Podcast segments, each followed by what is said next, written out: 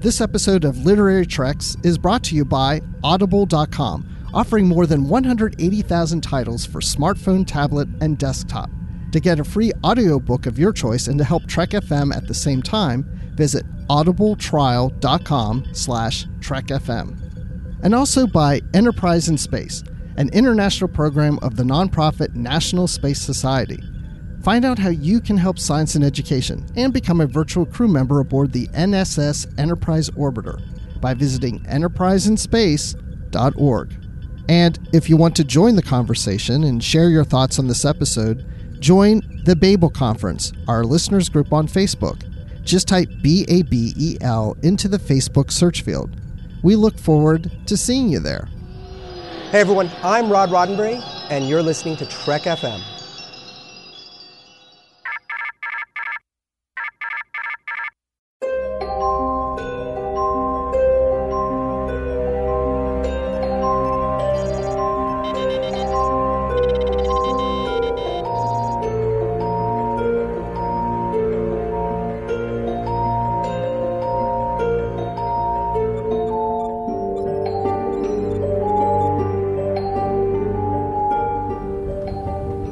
Taking all these books?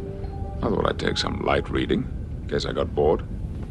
Welcome, everyone, to episode number 292 of Literary Treks. We are your dedicated Star Trek books and comics show here on the Trek FM network. Well, I'm sure you're no stranger to my co host. Uh, I'm Dan Gunther, but joining me, as always, of course, is Bruce Gibson. Bruce, how are you today? I'm good. And you mentioned that this show is dedicated to Star Trek books and comics. Is that a hint about today's feature, the word dead acaded? Ooh, uh, yes, that is indeed what I meant. yeah, right. yeah, no, today we are discussing a new release, which is always a fun thing for this show. Uh, the new release, of course, being the Star Trek Discovery novel Dead Endless by Dave Galanter. And joining us in the feature will be the author himself, Dave Galanter. He has joined us for this episode. So, really excited for that discussion. But before we get there, we do have a new comic as well to review this week. And that comic is a Star Trek Voyager comic. Now, this is kind of rare. We don't get a lot of these. This is Star Trek Voyager Mirrors and Smoke. So, this is the uh, Mirror Universe USS Voyager or ISS Voyager, I guess. And this uh, issue is written by Paul Allor with art by J.K. Woodward, uh, which I'm really excited about. I always love J.K. Woodward's style. And this is a one shot comic. This is just a single issue, not an ongoing series. Maybe it'll turn into an ongoing type thing like the TNG Mirror Universe stuff did, but for now, this is just a one shot comic. So, which it even says at the top left hand corner, one shot. Yes, it does. That's right. So they're they're really they're make they're letting you know like don't look for issue 2 next week or next month. This is this is it. This is it, folks. So, uh, yeah, so let's, uh, we're, we're going to get into the comic here right away. But first, I just kind of want uh, your general impressions of this issue. Bruce, what did you think of this one? Well, my first thought was okay, this is really cool because, like you mentioned earlier, we don't get a lot of Voyager comics. So, you know, we've been on a Voyager drought here for a while. And it's like, oh, it's so great we're getting Voyager and we're getting the Mirror Universe, which we haven't seen much of.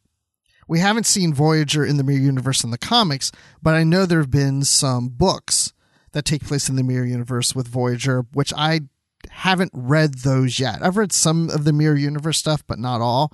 So I don't Mm-hmm. know. I mean, I, I assume this doesn't tie into those. Uh, but I, that's the one thing I wish is that I had read those so I can compare the two. But unfortunately, I'm coming in in this going, I don't know. I haven't read those. Yeah, I, I haven't read the dedicated Voyager. I think Dark Passions is one that has Seven of Nine or, or Annika Hansen from the Mirror Universe on the cover. Yeah. Um, the, there are a few Voyager characters in the David Mack novel Rise Like Lions, if I remember correctly, but it's been a long time since I read those. Uh, so yeah, I, I, don't really remember a lot about them. We have seen one Mirror Voyager crew member though in uh, canon Star Trek. Do you know who that might be, Bruce? Do you remember? Was it Tuvok? It was Tuvok in the Deep Space Nine episode Through the Looking Glass. He was part of the Terran Rebellion that we saw there. Yeah, so. I hadn't thought about it until you were asking the question. I'm like, oh, wait, I remember this now. yeah. So that was uh, during Deep Space Nine's third season, which would have been Voyager's first season.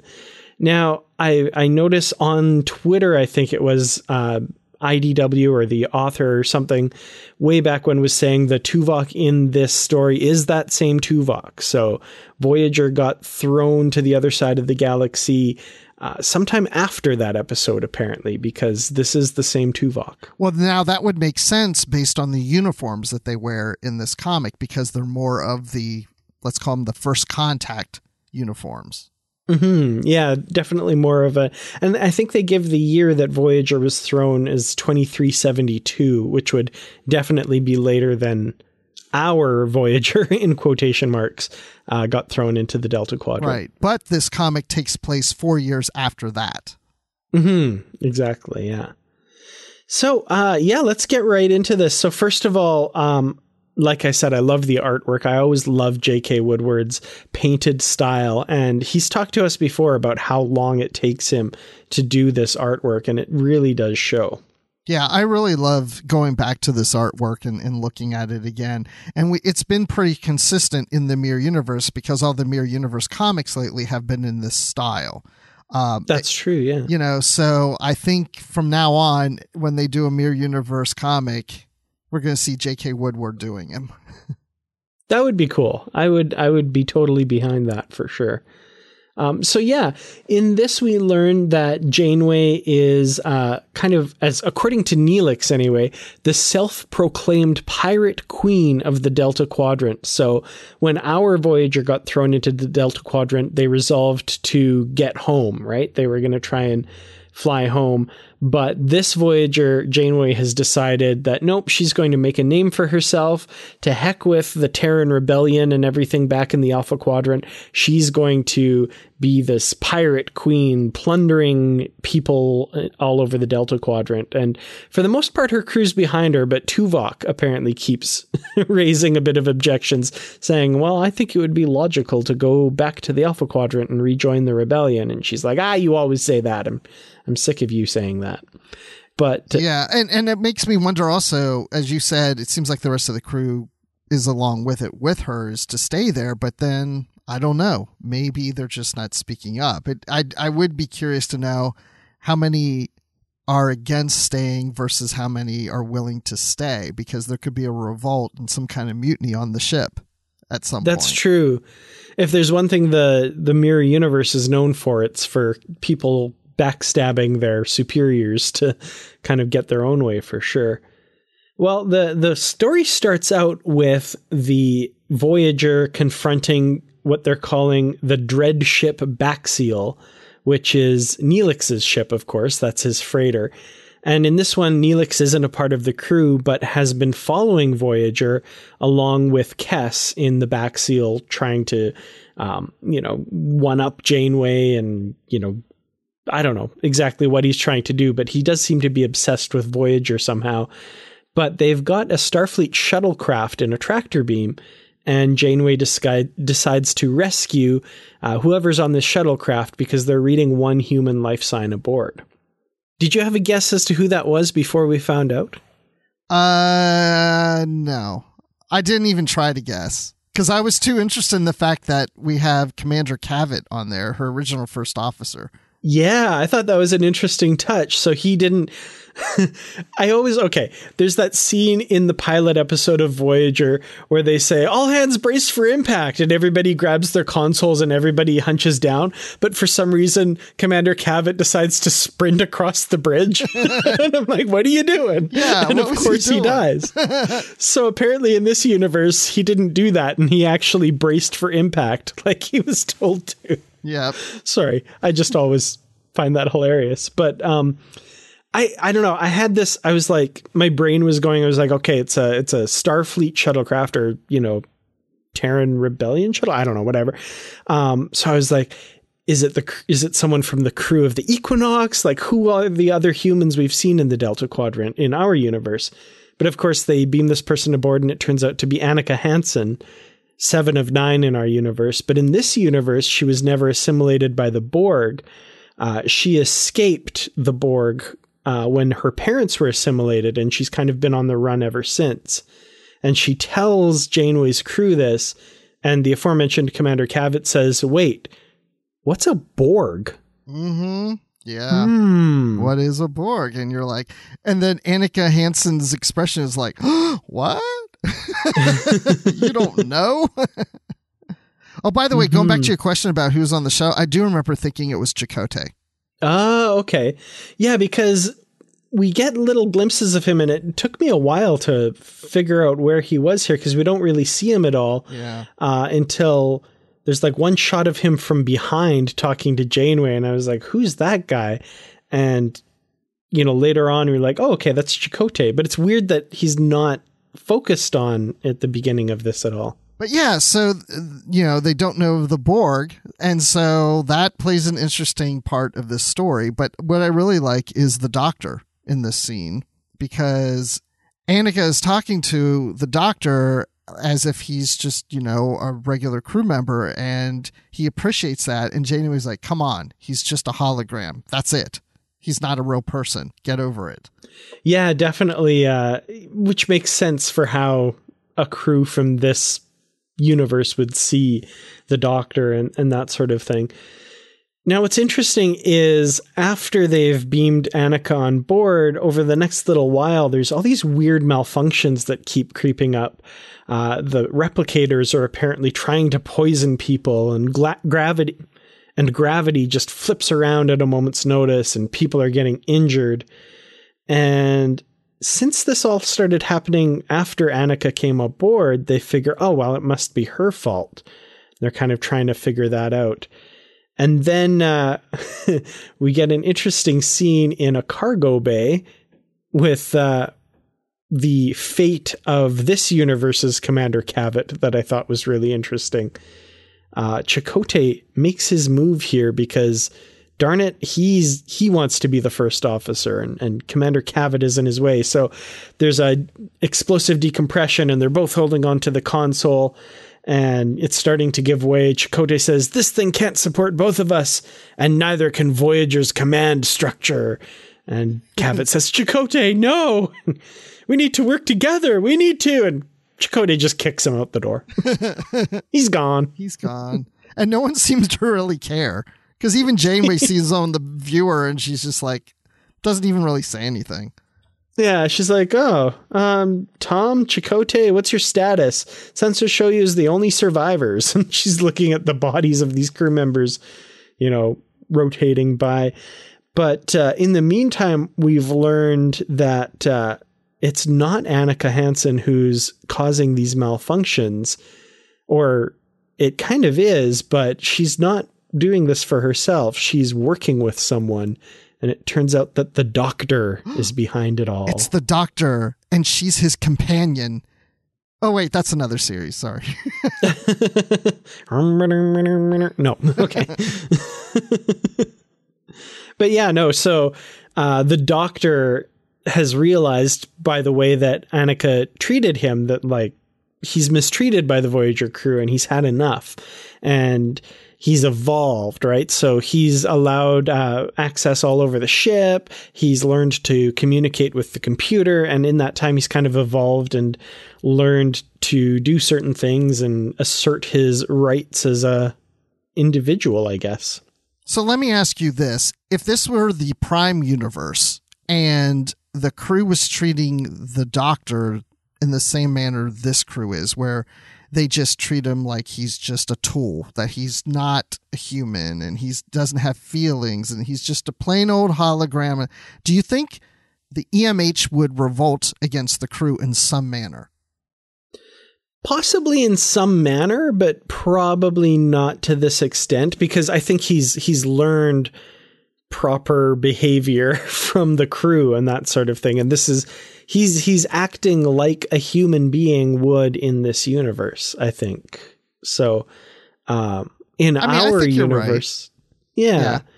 Like in our universe, what he does is he brings his concerns to the captain and the captain listens and weighs options and sometimes he has to prove himself, but that's also kind of what a human in our universe would do if if he or she saw something that wasn't right or felt they were being mistreated you know? So i think in both universes he just kind of learns the proper way of doing things from the people around him.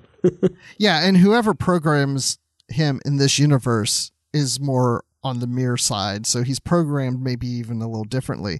But it did make me think that you know if he wasn't treated nicely and treated as being something that could be real, then, you know, he I don't know how he would have reacted with the regular Prime Voyager crew. Not saying that he would sabotage the ship in any way, but I just mm-hmm. wonder what he would have done. Would he have just, you know, shut himself off and just be gone? Or I don't know. In some ways, I wonder if he would have revolted in some manner.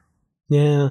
The the one thing I'm drawn to is the season 7 episode where he goes along with Iden's holographic revolution and kind of betrays Voyager a right. little bit there. Yes. So, yeah, if he's pushed enough, if he's evolved enough, he can definitely uh, wreak some havoc, I think. yeah. He could be the next Andy Dick. Yeah, there you go. Well, in this universe, though, he and Seven decide that uh, they can probably run the ship with just a skeleton crew. So they uh, they don't kill everybody, but they knock everybody out for the most part.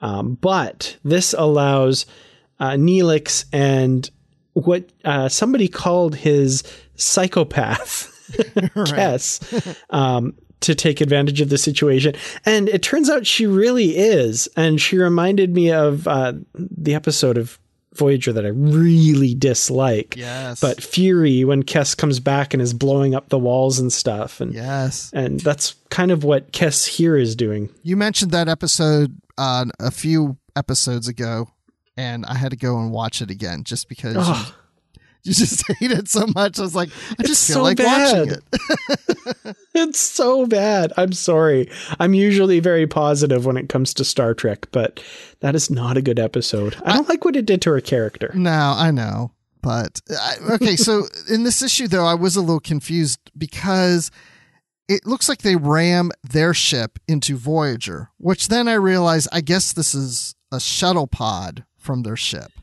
I think so, yeah. That's kind of it looks like they slam into it with a shuttle pod but beam in at the same time. yeah, something. that's what I think so. But at first when I read it, I was thinking it was their ship, but then we see their ship later and it would be bigger than this. Mm-hmm. But it was never identified that they were on a shuttle pod.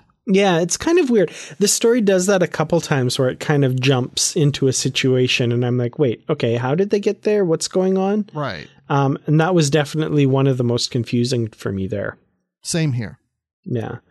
So Kes and Neelix get on the ship and start wreaking havoc, but they uh, end up kind of decompiling the doctor, not decompiling him, but like erasing his memory and, and uh, bending him to their will kind of thing. Uh, which allows him to be initiated into Protocol 7 later on to take back the ship from Kes and Neelix. I'm going to be honest, this whole end bit kind of gets a little bit confusing and convoluted with all the double crosses and, and who's in control of what here. Did you have a tough time with this, or was that just me? Um, I didn't really have a tough time with it, but I did have a bit of an issue with uh, when they're in front of Captain Janeway or Commodore Janeway, whatever she is now, uh, and she mentions that because they deprogrammed the doctor, now his memory had been erased and now he could refer back refer back to his subroutine programming that would help her achieve getting back control of the ship or whatever. And I thought, well, how does she know that they deactivated him and wiped his memory? Yeah, like that's kind of what I mean. Like there's a lot of just assumptions and jumping around. Yeah, she's me. like, And you restored him to his true purpose. And I'm like, but how does she know that? Mhm. Unless she had access to the computer system and saw that. But I mean, they were captured at this point. I don't know.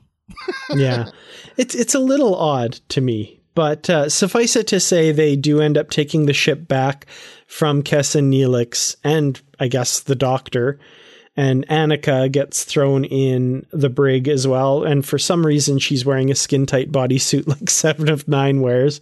Um, I guess just cause in this case, It's like, why not? Yeah, okay, sure. I don't know where that would have come from because she wasn't wearing that when she was in the EV suit and got I didn't captured. think so. She yeah. had something like a crop top on or something because I remember her wearing Mhm. that in sickbay when she was putting the suit on.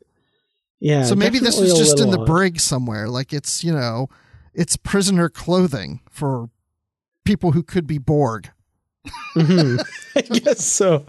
So yeah, she's in the brig now, uh, letting her kind of uh, conspire with Neelix. They're going to plan their next move. But in the meantime, Janeway, as you said, is now a Commodore because she leads a fleet of two ships now, not just Voyager, but Voyager and the dread ship Baxial. Uh, and their mission, much to Tuvok's chagrin, who still thinks they should return to the Alpha Quadrant, uh, their mission, though, is to acquire new technology and become even more fearsome. So, what she's going to do, and her final order is let's go find the Borg. Yeah, and I really like how that ended. That was really Mhm. cool. And then it ends saying the end question mark. Yeah, exactly like the TNG mirror universe once did. So, Yeah, hmm, which maybe we see some kind of crossover eventually. Yeah. Maybe they're going to do that. The one thing I noticed, and I'm just going to talk about the final frame of this comic a little bit, is we get a shot of Voyager and the Baxial flying off together. Now, what's interesting is the Baxial of this universe looks exactly like the Baxial of our universe, but it's a heck of a lot bigger because it's behind Voyager flying in tandem with them. And in our universe, Voyager kept it in their shuttle bay. That's a big ship. Well, uh, that or Voyager's smaller in this universe. I mean, that could be, I guess. no, you're right. I mean, I guess we just assume that yeah, it's a bigger ship in this universe. It, it's it's the same style, but because Neelix is doing something different, he's more of a commander of a bigger ship. I don't know. Sure. Works for me. okay. So one thing I do want to point out real quick is uh, Tom Paris. Did you notice he Mhm. stutters? He does. He reminded me of Barkley a lot Yeah, in this. that's what I thought. Which is funny because Barkley in the Mirror Universe was not like Barkley at all. So Yeah. Interesting. And I was thinking since Tom seems to get himself in trouble, they're making him maybe the innocent kind of limpy guy in here and he kind of stutters and not really sure what to do or something. He's asking Mhm. questions. So maybe he's the Barkley and Barkley's the Tom Paris in this I guess so, yeah. I'm I'm glad they didn't make Harry Kim that character because like, oh man, Harry Kim is just always the butt of jokes. Uh, so I'm glad that he just seems like a perfectly competent, ruthless Terran in this. yeah. Yeah. It would be cool if he was like he killed Captain Janeway and became captain of the Voyager. Hmm And he's like, that's how you get promoted around here. exactly. Uh, so, uh, what are your kind of final thoughts and uh, a rating for this one-shot Voyager Mirror comic? Um, I th- I thought it was really good. Outside of those few little things we say, you know, a little confusing or don't really quite add up. I mean, again, the art is fantastic. I enjoyed the story. It was great seeing the Voyager crew again and doing it in the Mirror Universe. And I like the idea that Janeway uh, escaped the Alpha Quadrant, that she was a Cardassian prisoner, and she got flown into the Delta Quadrant with her band of rebels, and they want to kind of conquer the Delta Quadrant. And so this has been fun. So yeah, I, I you know give it like four out of five big ships that should be small. yeah, um, I enjoyed it for the most part as well. The art is what really stands out to me for sure, with as usual with J.K. Woodward. the story seemed a little bit, I don't know, kind of meandering and, and jumpy around in a couple places. And I didn't, you know, I, I I'm not the hugest fan of the Mirror Universe. I feel like maybe sometimes we go back to it a little too often, but it wasn't bad. Uh, and, you know, it's enjoyable and it's good to see these guys in a comic because it's usually, uh, you know, the, the original series that we're seeing or not necessarily Voyager usually. So that was nice. So I'd have to agree, maybe around a four out of five for me as well. Yeah, so you know, for a one shot, definitely pick it up, read it. Well, before we get to the feature, we do, as usual, want to visit some of your uh, listener comments from the Babel conference. Now, we're recording this actually only a few days after this particular episode we're going to be talking about came out. So we don't have many comments, but the comments we do have were very good. So uh, always happy to hear from you guys. So this is for Literary Treks 290, Give Me All the Spock, in which we talked about Discovery's comic uh, trilogy Aftermath with Brandy Jacala. So David Plummer says, Another good episode. I'll add this series to my list to check out. Loving this Trek renaissance in all sorts of media. Who could have imagined just a few years back that I'd be looking forward to seeing Christopher Pike eat a wok of gagh? Definitely uh, not me. So, yeah, good call. I'm loving how many uh, comics and neat stories we're getting in this whole. Uh, you know, some people are calling it golden age, new golden age of Star Trek. So, Ooh, I like I think that. I agree with that. Yeah, that sounds good. You know, we had spaghetti the other night. My wife put down a big pot of spaghetti. I thought, oh, it's like you know, Pike eating all that as gagh. Mm. uh, Justin Ozer says, Great episode. I really enjoyed the first two issues, but felt the third one wrapped up a bit too quickly. About the two houses protocol that L'Rell triggers, I thought that it was a reference to L'Rell being from two different houses Mo'Kai, her mother's house, and T'Kuvma, her father's house.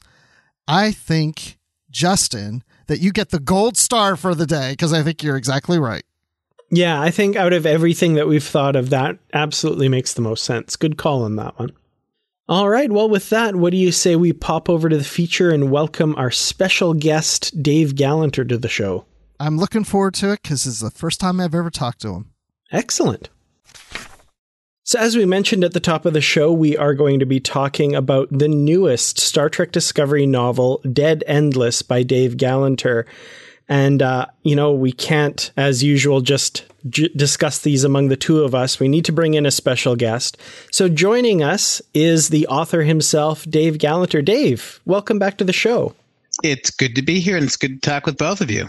Awesome. Always happy to have you on. And uh, always happy when your name pops up on the upcoming books because, uh, you know, I, I've kind of ranted and raved about how much I love your, especially the TOS novels of yours I've read, Troublesome Minds and Crisis of Consciousness. Oh, thank I you. really loved. Yes, me too.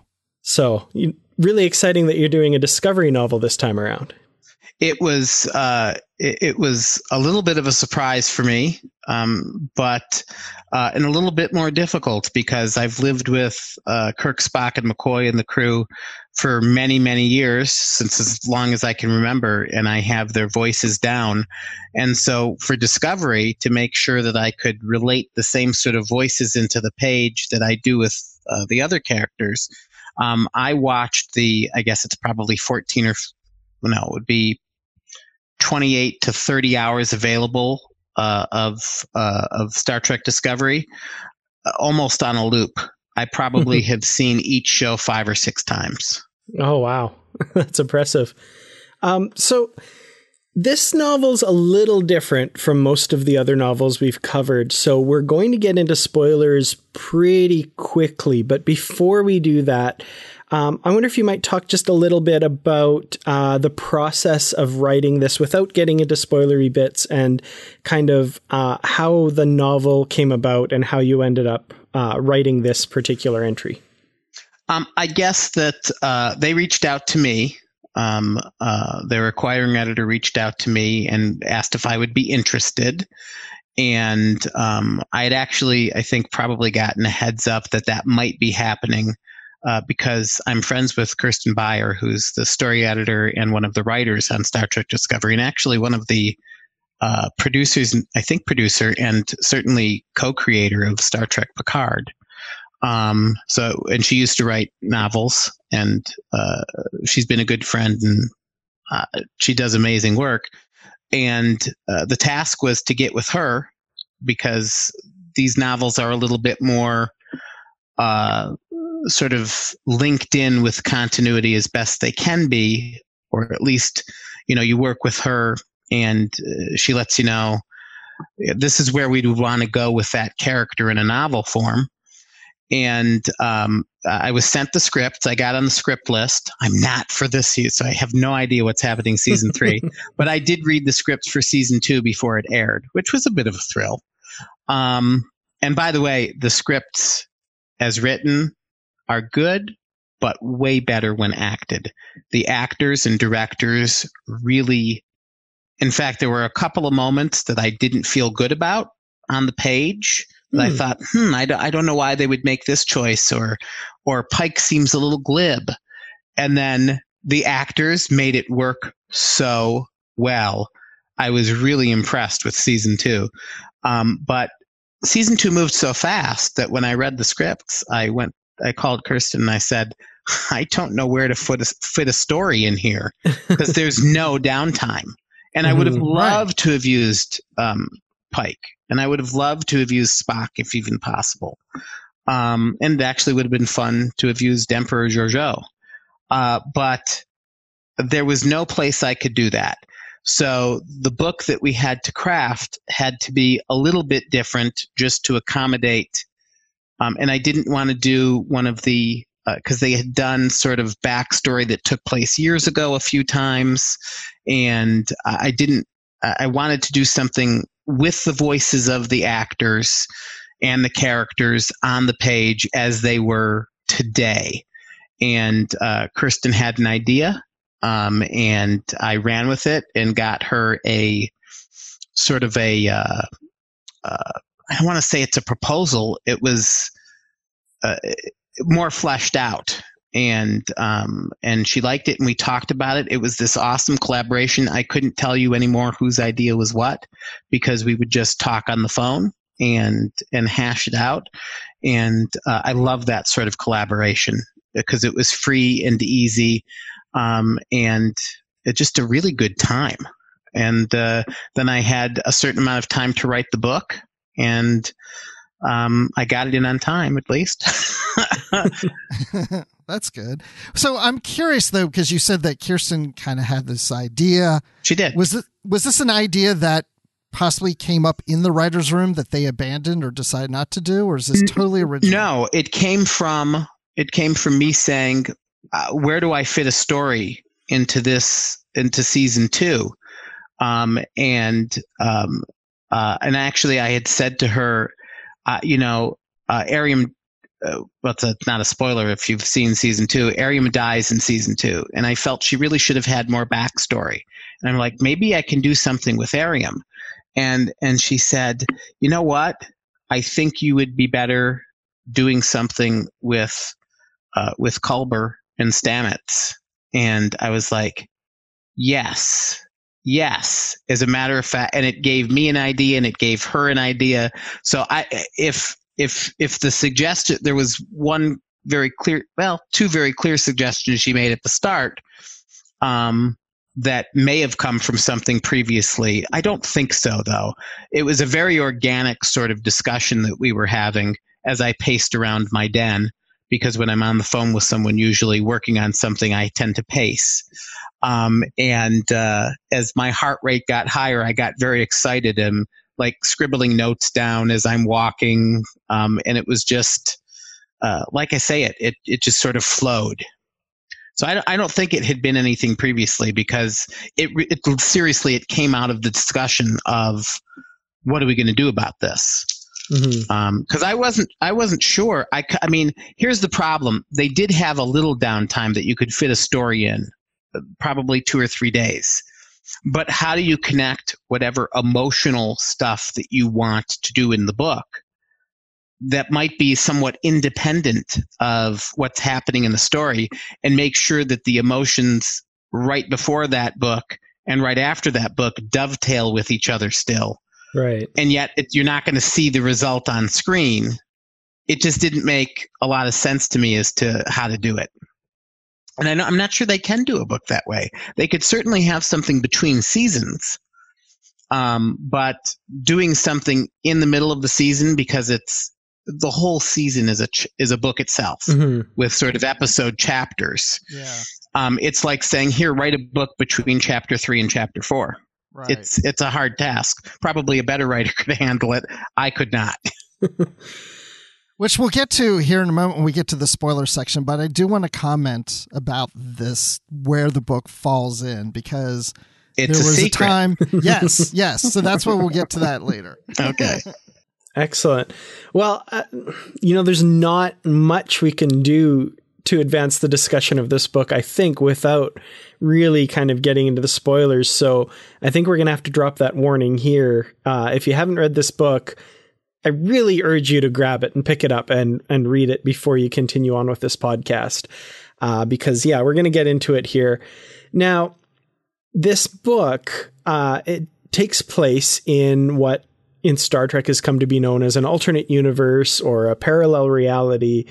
Uh, this is not our crew, our in quote marks, uh, that we see in seasons one and two. This is a slightly different parallel universe, not as drastically different as the mirror universe, but just, you know, maybe one or two quantum realities away from our own. Uh, so I, I kind of want to throw this to Bruce because I'm curious when you figured out that this was in fact an alternate reality. Because I'm really I'm curious. curious too to see if my hints were gathered. Well, okay. First of all, I thought, oh, oh no, I think uh, you're getting things confused or something. because I'm trying to remember what the first thing was. It wasn't uh, Landry. What was it before that? That made me think. Ensign Tilly, and not in the CPT Well, the, okay, yet. so the Ensign Tilly thing came up. Yes, there was all that, and I was like, okay, this is taking place after season one. Mhm. Okay, I'm with us. I'm with that on that. And then there was a men- then Landry was mentioned. Yeah, there was like a game or s- or that no, what was it that was uh that you had they said, "Well, don't don't tell Landry or don't do that to Landry, she'll get upset." Or, s- I was like, "Well, wait, she's dead." So that couldn't take place. But we have Ensign Tilly. We can't have both. No. Oh, that's a Oh, wow. Did Dave get it wrong?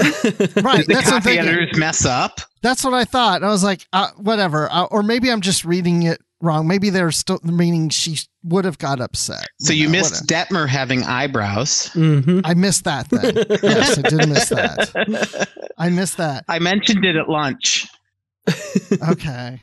I missed that part. I'm trying to remember. Then there was something else that came up that I was like, oh, that's that's not right either.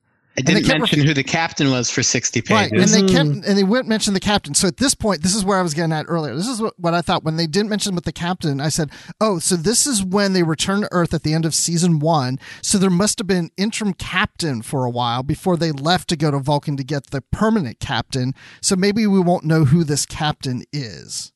and that's why I thought. This is when it takes place, is at the end of the last episode of season one, but before they are heading to Vulcan. But then Landry is mentioned, and there was something else that was mentioned that didn't fit in, and I can't remember what it was. Mhm. And I was like, okay, something weird. I forget. And I messaged Dan about it. and And you're I- just like, and he's like, I can't. he's like, keep reading until they said Captain Burnham. Then I'm like, okay, this is an alternate universe for sure. But I was already thinking it might be, but at that point, I knew for sure. Believe it or not, it's not that alternate. Um, the the big change in this universe, frankly, um, was that it didn't have interaction with uh, the mirror universe like Yeah. the the Prime universe did, and Burnham didn't make the decision uh, at the at the Battle of the Binary Stars, so it became the standoff at the Binary Stars. Mhm. Yeah. Um, and that those are mo- mostly the only differences. So, uh, well, I shouldn't say that because also the the tardigrade was and how uh, Strahl and um, and Stamets did that. But they were very, very minor differences, and it was important to me that the characters be kept mostly the same. Um, so, so yes, you haven't seen uh, Saru go through his, uh, you know, change uh, where he loses his. Why am I blocking on the name? His ganglia. Thank Yeah, you or anything yeah. like that. Um, so he's sort of the Saru that we saw before.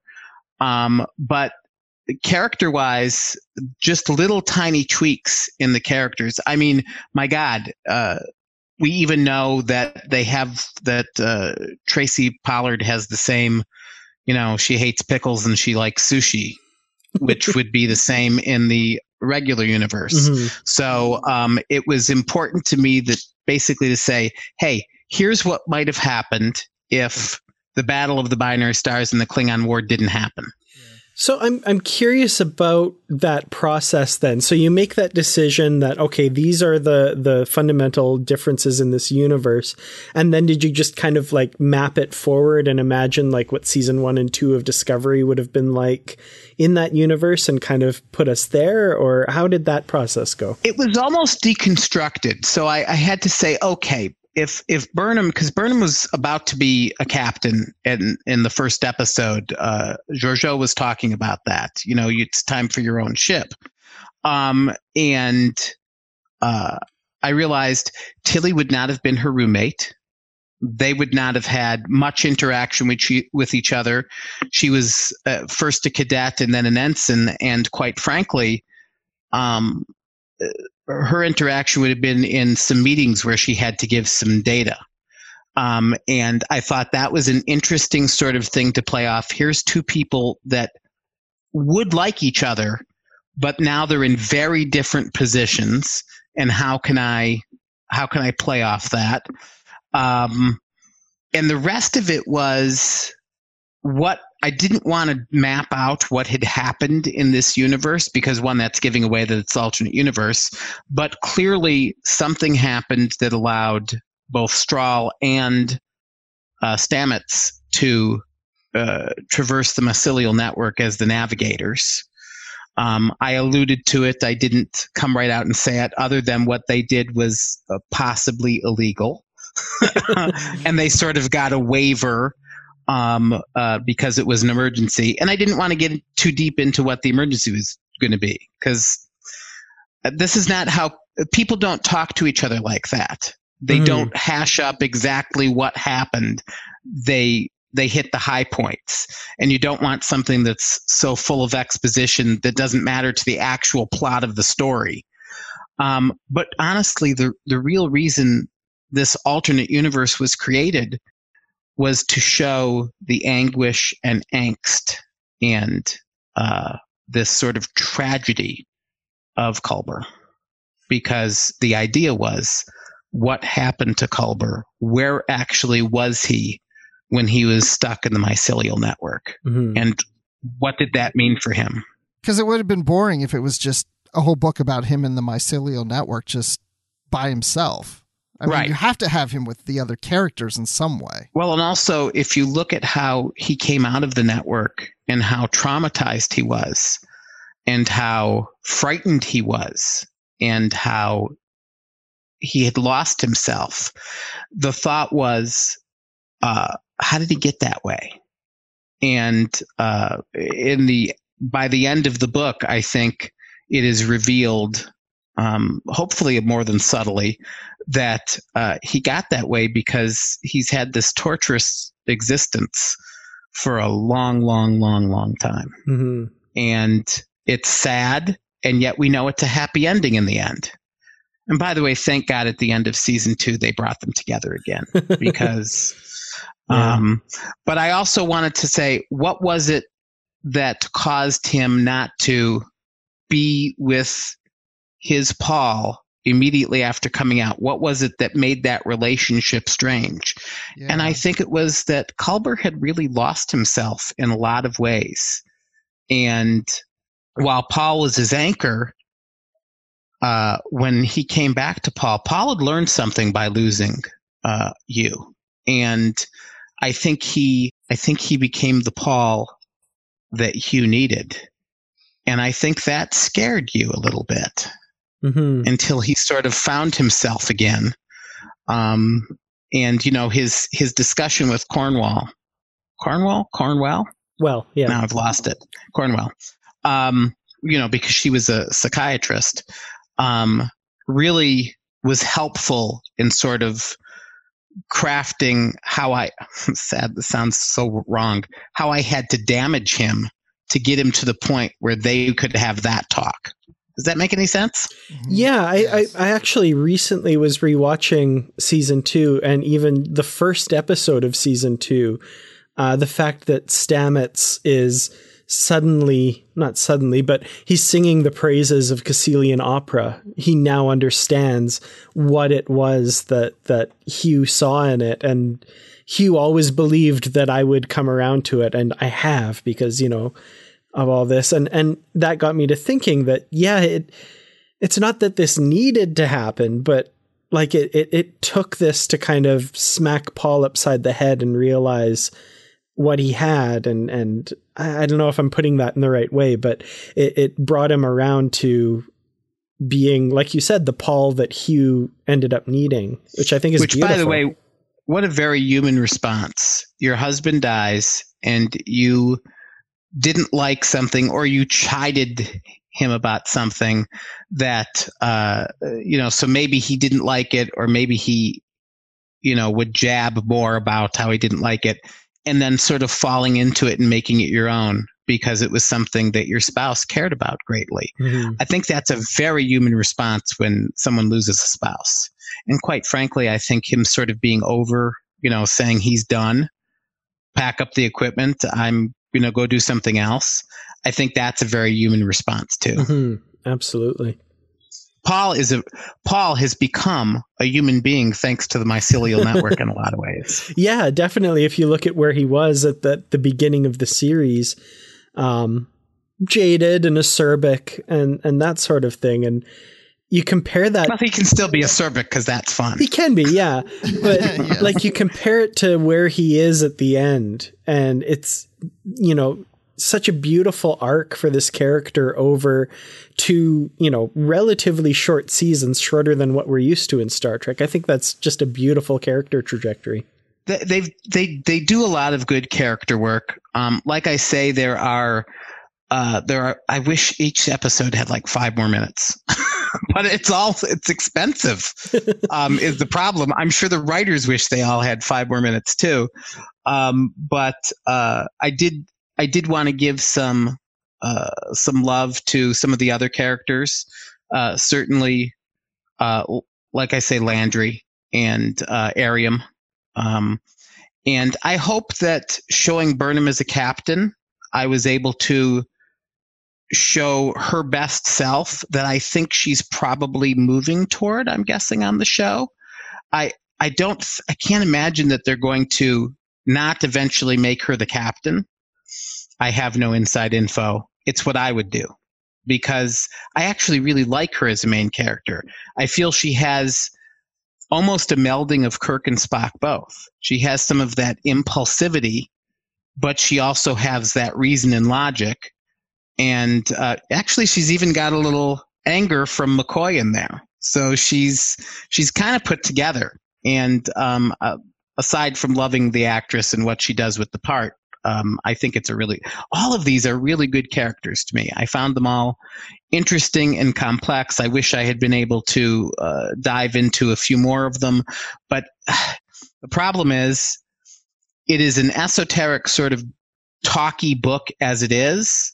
And if I had taken a deep dive into every character, I think it would have uh, read more like a Wikipedia than a novel. but that's one thing I loved about the book is that you did give so much to a lot of these different characters, these secondary characters that we don't get a lot of screen time with. And if anything, the thing that I walked away with this book is not just this love story and the emotion and everything that was involved, but just how this crew interacted. Like you said, making Burnham the captain, I thought this is kind of where I want the show to go. Is like the the crew feels established. What they went through in season one of Discovery was really disruptive to them, and now they're just been starting to gel together as characters. But now you have them in an alternate universe where they they were more on friendly terms in sense that when they started their mission, they didn't have someone who was commanding them that was from the mirror universe. They had a chance to become friends and gel more together and felt more established as a crew. And, and Stamets is the mycelial uh, en- uh, navigator, basically. Engineer, navigator. He's not the chief engineer, as some people uh, like to call him. Had this closer relationship in, in the book with Burnham to the point where, you know, they're on a first name basis. Mhm. you know and um, i'm they're actually probably on a somewhat of a first name basis as well in the in the normal universe.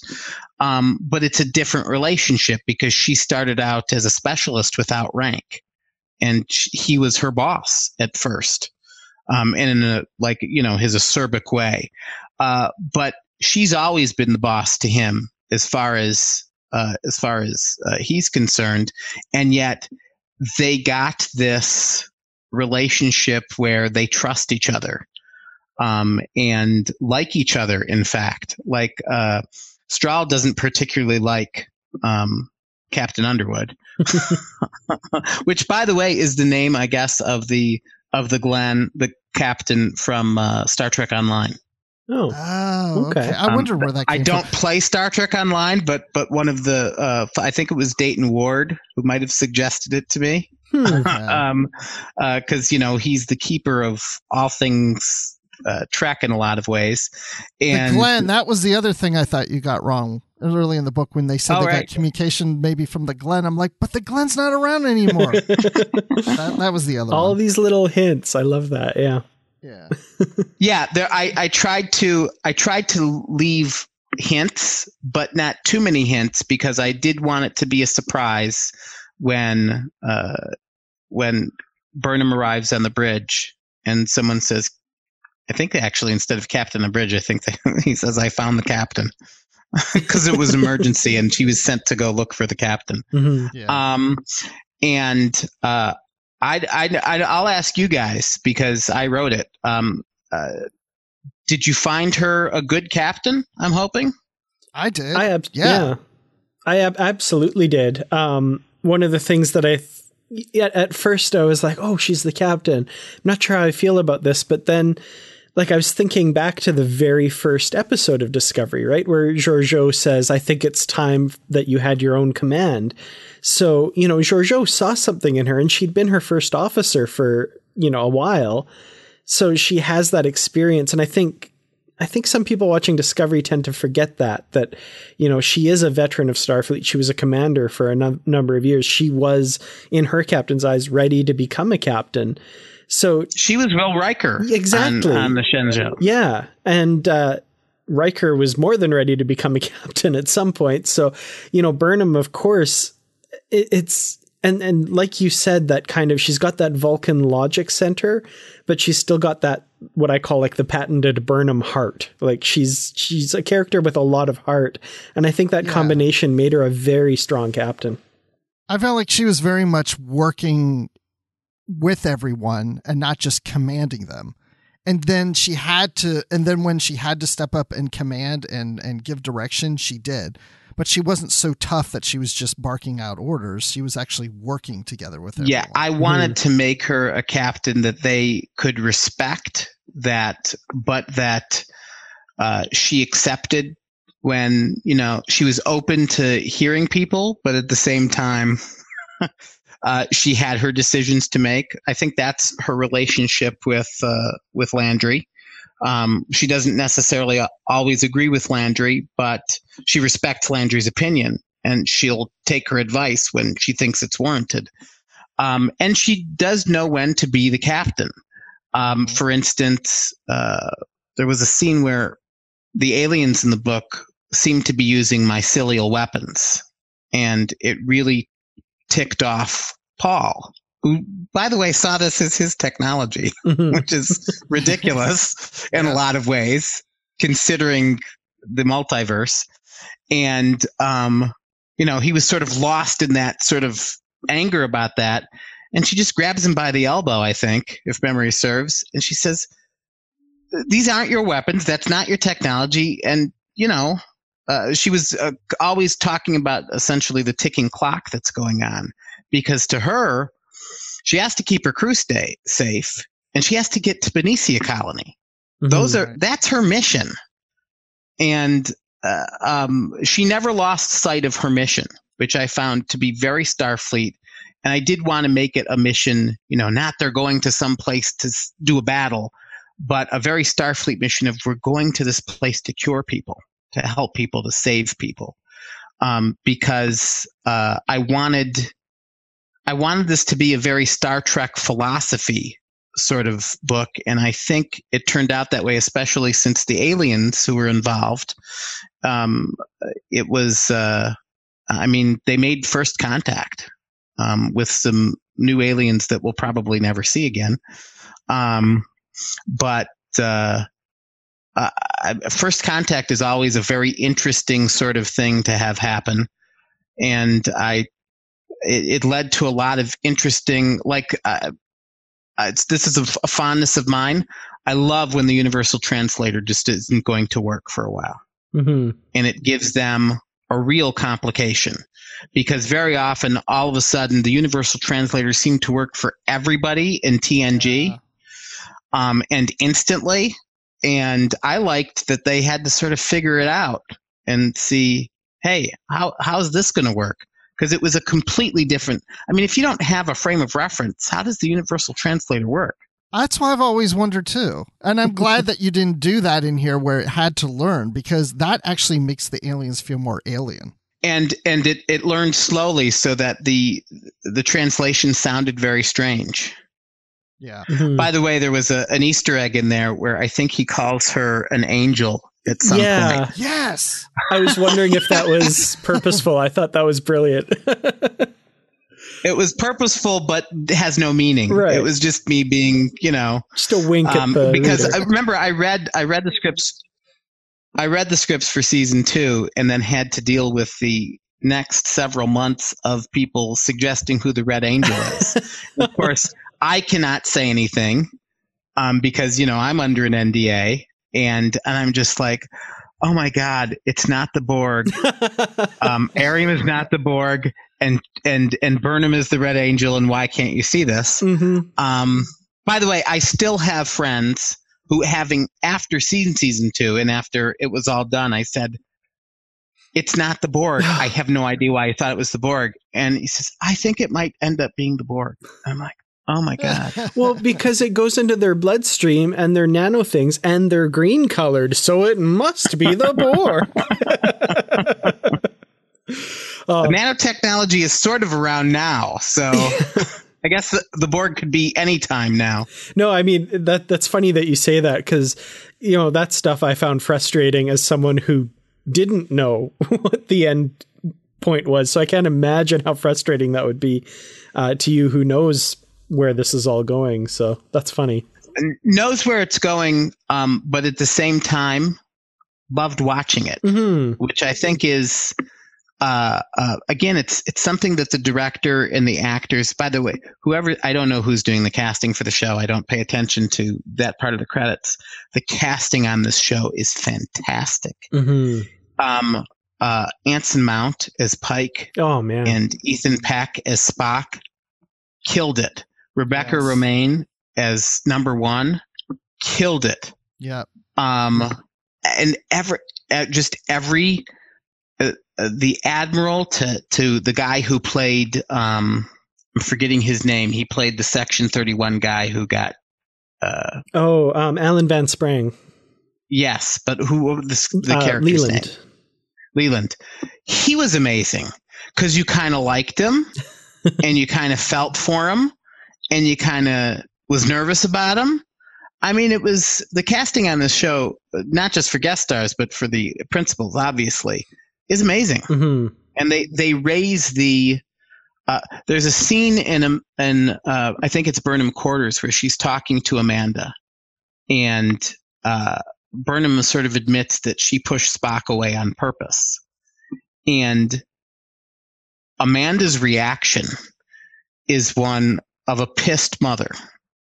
So pitch perfect that she's like, she kisses her on the cheek and it's like, I'm going to go save my son. But the underlying comment there is, I love you. but later we're going to have words. it was played Yes. just perfectly. Yeah. And I just, uh, the season two, like I say, blew me away. No, there's definitely some amazing stuff. And like you said, the casting always impresses me with these shows.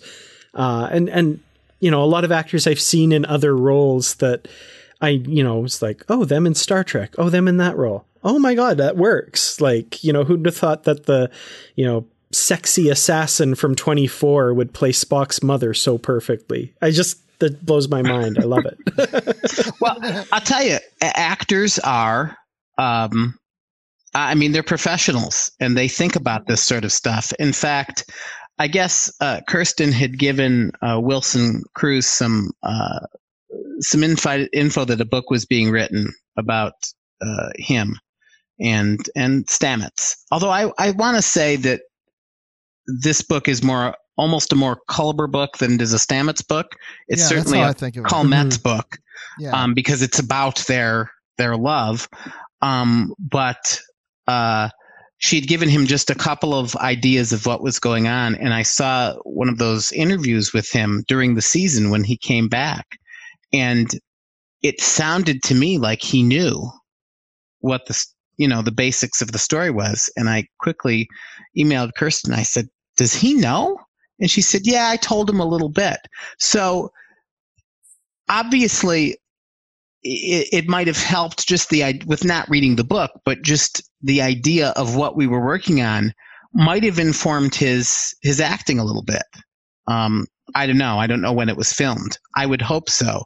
And again, that has nothing to do with me because it was just the idea seed that Culber's uh, been through hell, um, and sort of a living hell, um, or a a, a a death that was endless hence the title "Dead Endless." And I think uh, I think Ephraim. We haven't talked about Ephraim, but uh, I think Ephraim actually asked, "Is dead endless?"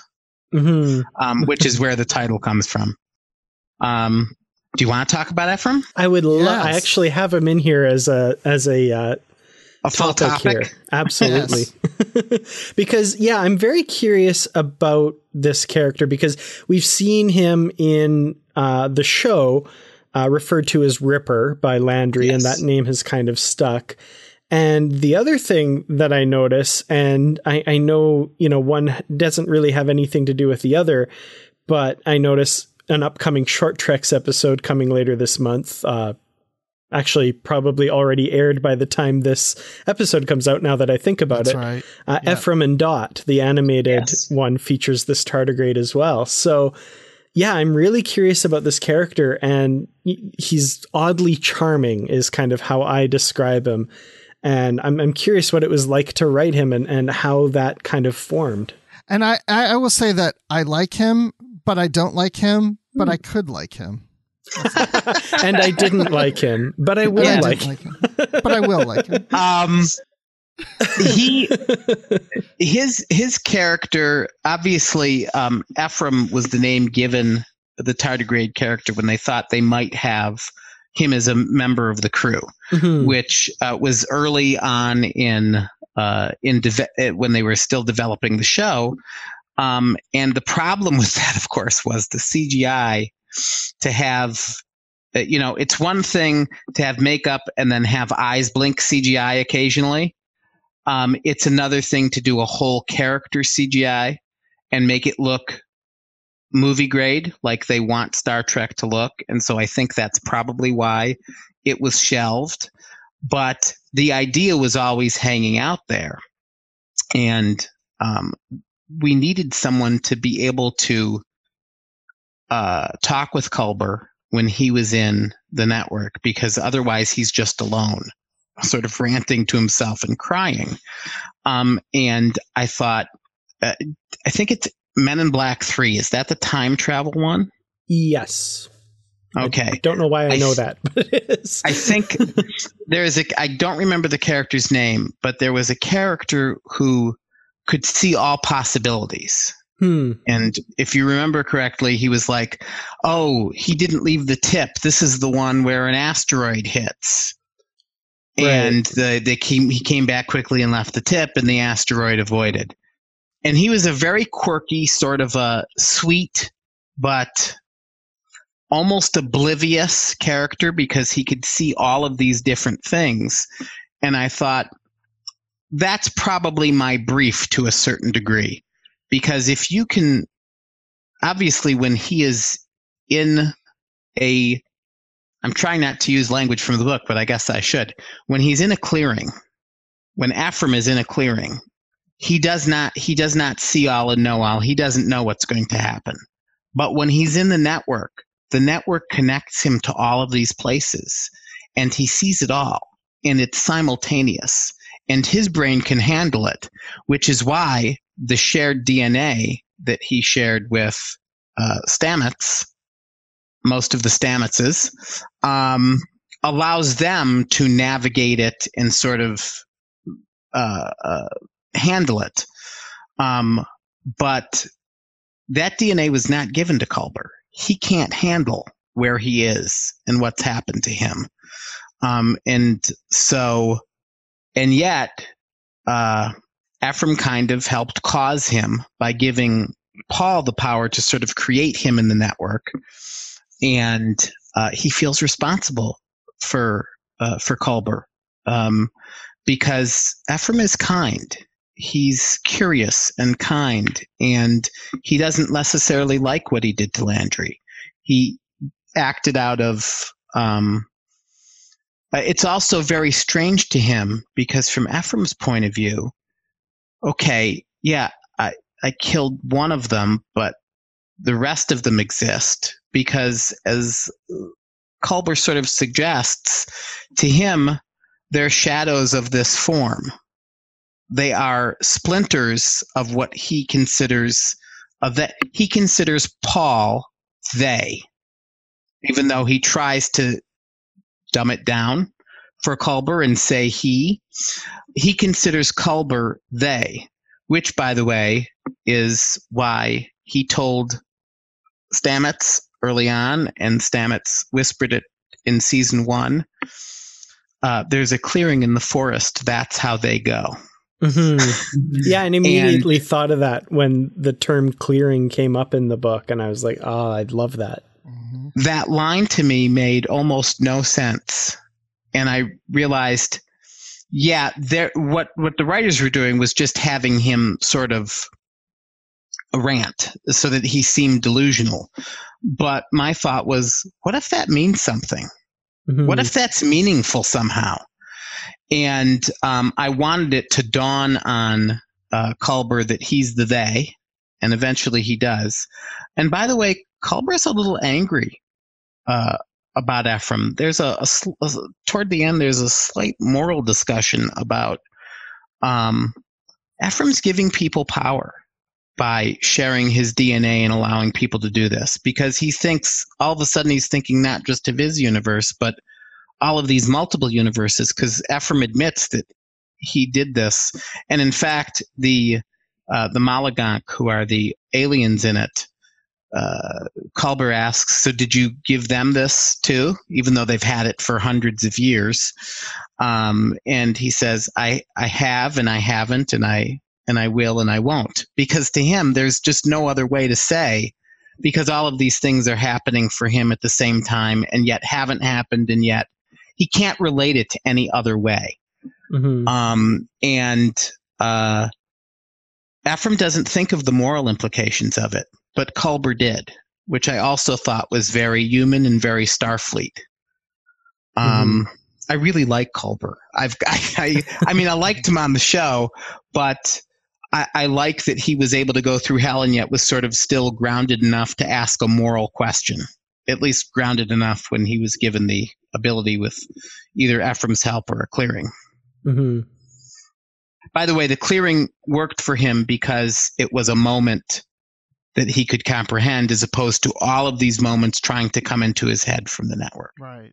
But now Stamets has that, all these moments come because we see the alternate Stamets, and isn't he seeing things from our Stamets? from his relationship with Culber? The only eventually? thing that he was able to see from our Stamets is what. Well, actually, it was uh, it was it was Culber that was able to see the alternate Stamets history with him, and that's because Ephraim allowed them to share their thoughts. Which is one of the things, mind you. I had to make these uh, make Paul fall in love with you over a four-hour period, mm-hmm. essentially. and to do that, I had to have a reason why they would be so close, and by sharing their thoughts, and that that's a certain level of intimacy. And of course, poor Paul has been hearing um, Hugh's voice, not knowing who he is, um, and not getting that when he was saying, "Paul, it's you," he was reading that as Paul. It's it's Y O U. It's you, which made no sense to him um, because he had forgotten that Hugh Culber existed because it was just some guy who was rude to him and called him an asshole. Right. Speaking of which, I, I do love where that ends up in this alternate universe where you know Paul eventually contacts Hugh the the Hugh that's living on the USS Hood as the chief medical officer. That whole scene I thought was really charming and I, I love that he's opening up because of his experience here to this other Hugh and you know the other Hugh you know he's clearly kind of interested. He's like, "Who's this cute guy? Who's oh, I kind of remember you from oh yeah, you gave that talk and and I I watched that and I thought that was a really interesting way to leave that. Also, that he was more he was more memorable to that Hugh Culber, the the one on the hood, um, for his intelligence than for his rudeness. Mm-hmm. Um, I wanted to make sure that there was a basis there and uh, for them to have a relationship. So I think you can imagine that that Paul and that Hugh get together. Um, and if I if I had to write a sequel in my head right now, not that that is you know uh, going to happen, but um, uh, I think that what Paul would find is that that Hugh is the right one for him too, and he would thank the Hugh that he met for the ability to do that. But I, I can see him absolutely falling in love with um, uh, with that Hugh. Which, by the way, I, there's a, a line toward the end there where he asks, "Do you still hate Kasseelian opera?" Um, and this is a line that I put in uh, for the Star Trek fans who are so rabid, they'll never read it because they won't read a Discovery novel, are so rabid against certain versions of things. And it's just what a, what a, it's something like what a waste of energy it is to hate something which someone else loves. Mm-hmm. I mean, yes, when it's, especially when it's a subjective thing. So the thought is in there and, and then he says, no, I've learned my lesson.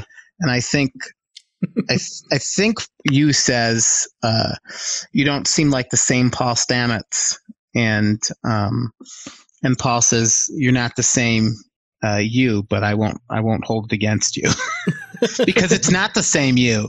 No, but mm-hmm. now I'm concerned because, like you said, I mean, I would think they're probably perfect for each other, but what if you know Paul's like, oh, this Hugh I like him. I just don't like him as much as the other one. well, that that was actually that was actually uh, Culber, who is really, uh, except for the very end, which is just a, a flash to what happened in season two when mm-hmm. he was recovered. Because I didn't want to leave it on such a sad note. Um, uh, Culber is mainly the only canon character, you know, the the only Prime Universe character that's in most of the book other than Ephraim, I guess.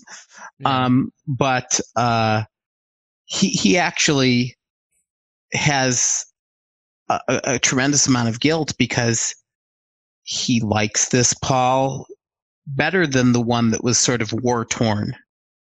Um, war changed his Paul. Now, granted, his death sort of changed Paul back or made him a, a different person um, you know, we all change, especially through events and, and tragedies and, and things that we go through. But this was a much softer Paul, and he was very attracted to it.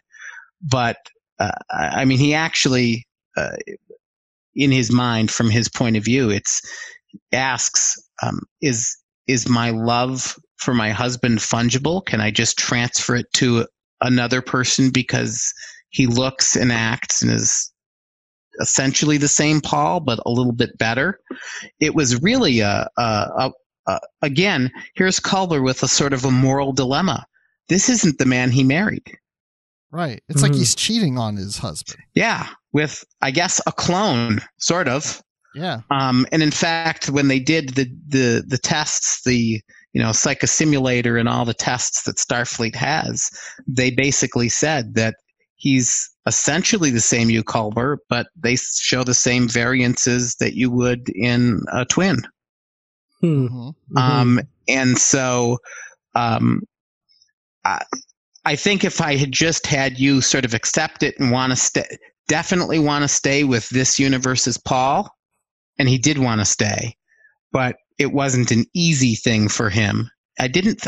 I don't feel that if he had stayed with that Paul, I'm not sure that they would have gotten together.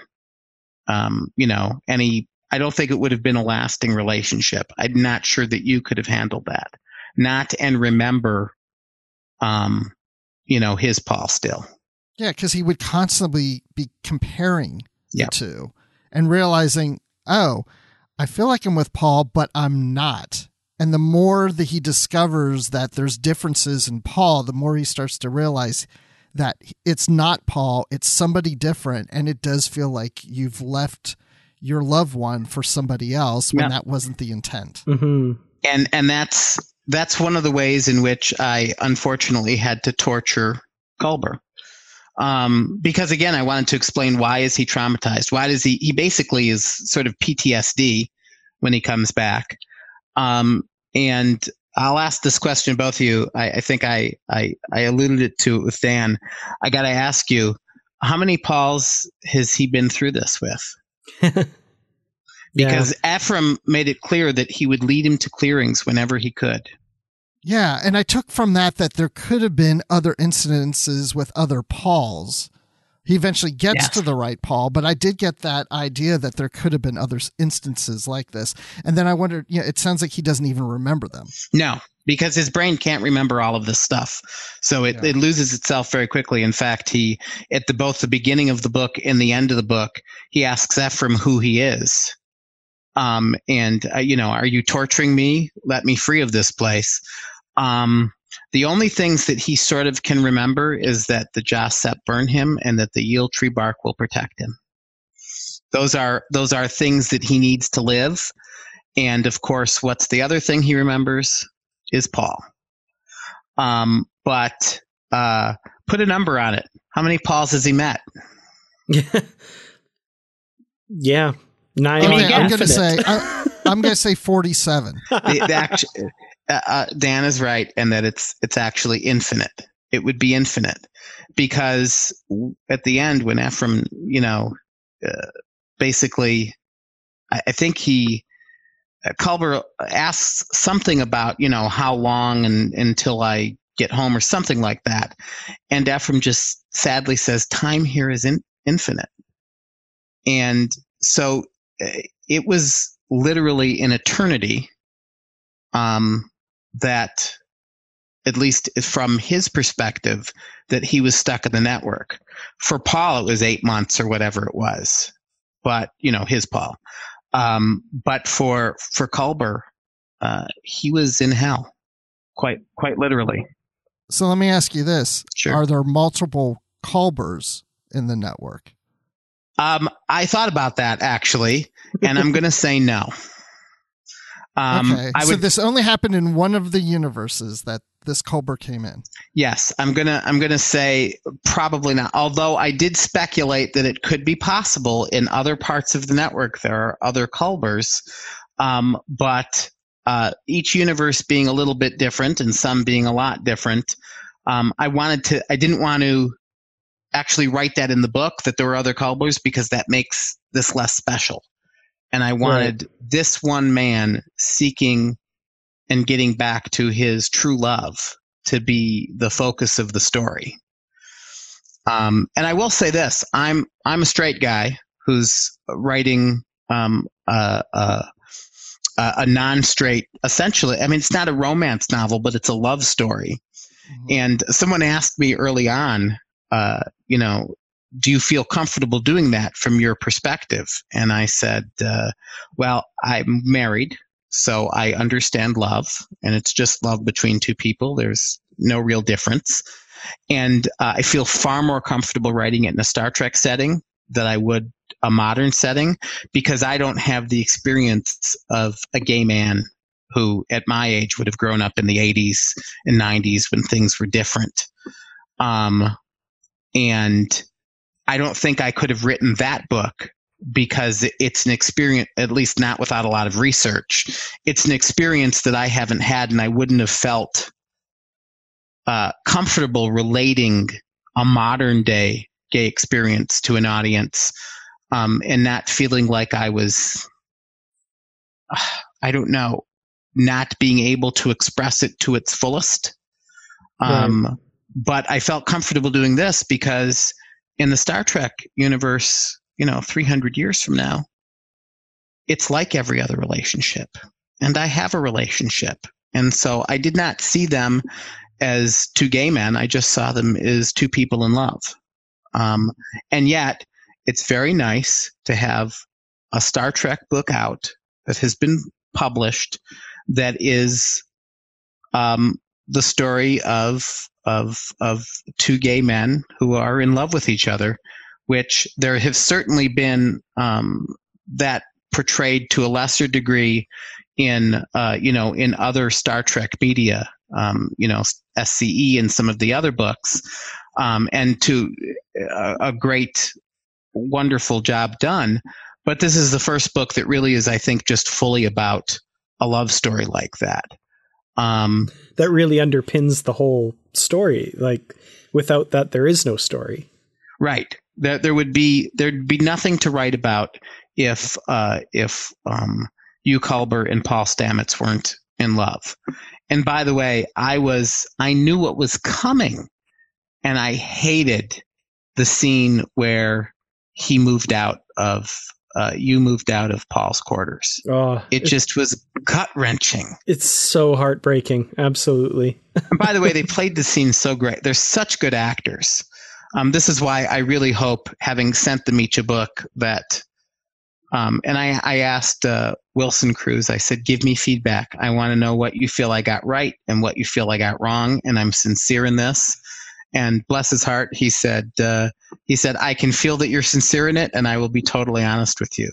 So now I'm nervous. of course, you're nervous. I am nervous. I want it. I want. Uh, I, I want people in general to like the book, but I especially want Anthony Rapp and Wilson Cruz to like the book. Oh, of course. Um, because they live these characters, and I had to live them somewhat, uh, certainly in prose form, and oh my god did i get it right? Yes. you know? Yeah. I want to yeah. know. Because you're reflecting back their performances because you're writing their performances into the book. Yes absolutely. Um, in fact there was a uh, I, I looked at little mannerisms uh, that they do. I tried to copy those. You obviously have to see the show to see them play in. Um, i tried to do that with all of them. Um, uh, Saru was easy. Tilly was rather easy because uh, she talks a lot, and I love I love I love Tilly. Um, and I think the hardest ones to write from a uh, trying to get their character right as to what we've seen perspective were the ones that we just haven't seen much. Um, Airiam was a little hard. Uh, I probably said too many times that her voice was artificial. I felt in reading over it. Uh, but there's not much to go on there other than she has sort of a tinny voice and she has movements that are a little off. Um, Landry was super hard because we had very little. I mean, we saw the mirror universe of her, but I ignore that for, as far as this is concerned. Um, and so I sort of had to build on what uh, the actress seemed to be projecting in those first couple of episodes and hopefully I got it right.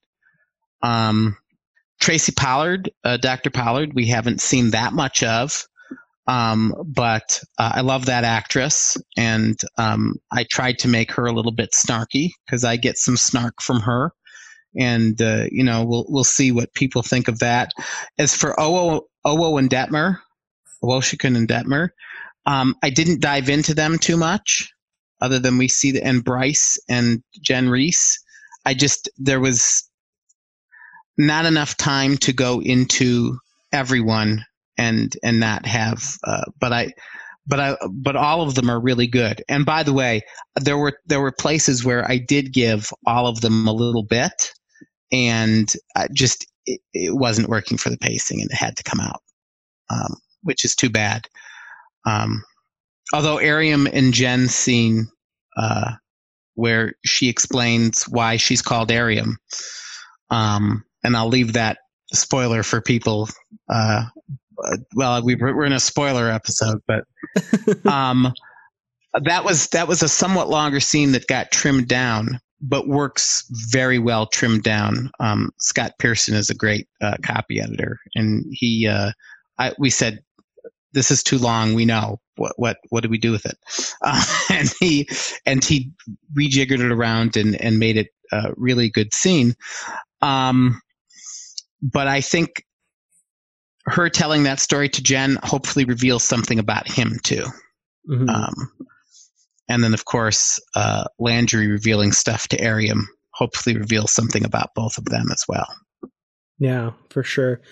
Um, regarding little regarding little character um, quirks, I guess, things like that. There was there was one thing you had Saru do a couple times that I was just like, ah, this feels perfect. Which is where he like just puts his hands on his sides and kind of I don't know yes, how to describe. It's that hand on the side thing where he's you know, like leaning back a little bit. Yeah. Uh, or smoothing his shirt. Yeah, just a little bit that. like further down. There's there's a scene in Brother, the first episode of season 2 where he does it very like you see that perfectly where they're doing the sound off around around the bridge and he goes Saru just Saru and he does that and like yes. that's what I pictured and I was like oh like Saru leapt off the page for me when you had him do that a couple times. I was like, "Thank you." Perfect. I watched it several times and tried to pick out, you know, some of some of their mannerisms. Um, and Saru, I love, mm-hmm. um, and uh, I especially like his his verbiage, his language usage, and in fact, um, what in the very end, um, they're talking. It's Burnham and he and um Georgiou. Uh, and Georgiou. Yeah. And Georgiou says something, I forget what, some, my wayward children returned or something like that. And he just says nonsense. and it's because, you know, they didn't go away. They're still there. And, uh, I think uh, Burnham leans over to, to, um, Georgiou and says something like, "If we get him really angry, he'll say poppycock," and and he says that's a perfectly acceptable word when used in the proper context, or something like that. Oh um, man, I, I'm and really I can glad. see him saying that. Yeah, absolutely. I'm I'm really glad you brought up that scene because I wanted to just highlight that one quickly as well. Uh, that is one of my favorite parts of this book in a book full of favorite parts. Oh, well, thank you. But it really it feels like the road not taken. Like if things had not gone the way they did in season 1 of Discovery, I would have loved to have seen this trio of characters like this and um, you know, as much as I, I love the fact that we have Michelle Yeoh in the the Emperor Georgiou character, I just I'm so sad that we lost Captain Georgiou in that in that first uh, two part episode, and that we don't have her, you know, leading a Georgiou series as that character instead of Section 31. I'm sure Section 31 will be great, and I'm looking forward to it. But oh, I love the Prime Georgiou, and I'm just anytime we get a little bit of her, and especially with these two other characters, that dynamic was just so perfect. Thank you. I I really liked that scene. Uh, Kirsten uh, when she read it, uh, was very kind about that scene, saying that that felt like those characters, especially um, because you know as they were uh, previous to the war and everything, which was the goal to make it you know like the war had never happened, and um, I, I do like Michelle Yeoh as Emperor Georgiou, be- even though I don't want to because I don't want to like you know, someone who's basically a, a murderer. um, you know, several times over in a in in that universe. Although I think she's quite showed that um, she does what she has to do to survive, and in that universe, she had to do that. And they've definitely tried to soften her character and the way she cares about Burnham and all of that. And um, I am uh, looking forward to the um, uh, to the Section 31 show, mainly because she's so awesome. But yeah, the softer Georgiou is nice. She cares about these people. She put them together in the hopes that they would um, they would work well together. Um, she sort of had a hunch, um, and I really did. What I love uh, what Kirsten Beyer did with because uh, I think it was one of her episodes, but all of the staff writers they're all included in making Saru and Burnham really brother sister types. Um, that they they really they've got come to really deeply care about each other, and I wanted to mirror that in this book. I wanted to say that's going to happen in any universe.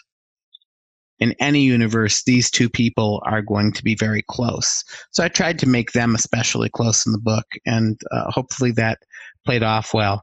Although um, I, I, did, uh, what was it? Uh, she he is he is her confidant and vice versa. And she he comes in and asks her you know how you're doing? And she says i'm looking for grounding saru. And it's the only person on that ship that she would say that to that she would admit a vulnerability to because he knows her so well and vice versa yeah, and that's what I was saying about earlier. I love how close these characters are. And I did pick up that felt like a brother sister relationship more so than what we've seen or we're starting to see more of in the series, but this is totally established in this novel. I, I think I think when we visit his homeworld, but just before we visit his homeworld, when he's getting sick because he thinks he's using his losing his ganglia and that means he's going to die, and he he asks her to use the the knife. I forget the name of the episode. Mm-hmm. Um, I see that relationship, and I was like, "Bam, I'm there." That's that's, that's that's that's what I need to show. These people are close. Um, there's one Easter egg you have not found yet. Ooh. Uh-oh. And it's at the almost at the very end. And I'll see hmm. if you can think about it. Hmm. hmm. There was one that that we haven't brought up um, that's from earlier in the book that I particularly liked, and I think you and I discussed this, um, what we call on the other side of the page, before oh, we started recording. Yes, um, that was the uh, Axanar uh, Captain Garth and the you know. Well, uh, yes, the the the battle the the what happened to to Garth um, uh, is now, I guess, in a, a book that is close to canon as a, a book can get, uh, since it was, you know, uh, worked on with um, the people who are writing canon. Um, uh, it's about uh, the Antos uh, mm-hmm. disaster where he tries to commit genocide. Um, and he renames his science vessel the Heisenberg um, into uh, the Ares and tries to, you know, take over. Um, and of course, Starfleet would never have a vessel named the Ares. Uh, there is no Starfleet vessel that I know of that is named for a god of war. That would not happen in Starfleet. Uh, even as they went to war in the in the in the canon uh, Klingon War, vessels were not named. Uh, the, the Starfleet ideal was attempted to be upheld no matter what. Right. And so I just wanted to to fit that in. Um, and uh, and in fact, in previous novels, uh, uh, Garth uh, ha- was the captain of the Heisenberg. Um, so it also fits in with some former book canon. But yeah, it's it's a dig at that whole Axanar debacle. That's uh, debacle debacle, debacle, debacle, um, uh, because uh, it's it's just a pity uh, to see someone trying to make money off Star Trek uh, without a license, basically. Well, regarding the the one later in the book, I see Bruce feverishly flipping pages there. well, I'm just like I Very remember toward something. the end. I remember something like, and I remember I was going to go back and reread it because I thought there was a hint of something that they were getting ready to go on a mission. They got a signal. Oh yeah, like, right. and I was like, wait, wait, that means something. And I was going to go back and reread that, and I'm, I was trying to do that now. yeah, I, I was waiting for them to say seven signals of unknown origin, but but Right, they- that's why did- I wondered. Didn't do I that. didn't. so- I wanted to leave it vague in case in case CBS had didn't want to do that for some reason. So um, I just said I'll just make it vague and sort of allude to it. But one could read into it that that was that the sphere is going to happen in this universe too, Yeah. and that uh, that will be the end of mycelial travel um, here too, in a different way, obviously, because you've still got the Glen. Um, but how's it going to happen? So um, I just wanted to suggest that uh, maybe Burnham's future is always in the future, no matter what universe she's in. Uh, but at the same time, I didn't want to. Uh, I, I didn't want to annoy the powers that be in a way, I guess, Right. by by treading off what was essentially their story. Um, which uh, and I also didn't want to make it so blatant that people were like, "Oh my god!" So there's going to be another book because there's no plans for a. Let's see what happens with the Red Angel in this universe because I don't think we'll ever see this universe again. Um, but um, but again, really, the point of the novel was to do two things: one, what if that Klingon war had never happened, and two, and the, more importantly, what happened to Culber and why is he so damaged? Um, and uh, it's very sad um, what happened to him, but obviously it works out in the end. Especially, I'm very much waiting for season three to see if their relationship is going to be. It can't. I would assume it can't be instantly healed by him saying we're family and coming back together. They're going to have some problems probably, and I hope that uh, I hope that they have some problems because drama is interesting and problems are drama. but at the same time, so long as it ends up happy, I don't want them to I don't want them to split, Right. No, absolutely. For sure. especially after this book because I'm saying they're soulmates. yeah, definitely. Yeah, they can't ruin it. This, this, you know, you gotta just make sure that all the writers in the writers' room have read this and realize that this is canon. Yeah, that's not going to happen. Uh, Kirsten's read it, um, but uh, the truth is, is that uh, canon is what's on screen, and they could undo anything that's in my book with a snap of their fingers. Of course, the problem is, is that mo- 99% of this book takes place in an alternate universe, so it's unlikely to happen. um, uh, uh, because uh, really none of the characters are the ones that we know other than and Culber. And by the way, I did ask, I have not read the script for and Dot, but I did ask if there's anything in there that that would, you know, conflict with what I've written. And they said no. Uh, but at the same time, I made sure to modify the, the script a little bit so that Ephraim doesn't know if he's the only Ephraim Hmm. um, he he is uh, Ephraim is sort of clueless about his own origins, which I think is interesting in itself. I could write a book just about Ephraim and his adventures. Which, by the way, since the idea was originally to put him in Starfleet, I did have him mention that in in one of the universes he's in Starfleet. Yeah, I caught that little. There's a little uh, hint of that. I thought that was excellent Yeah. as well.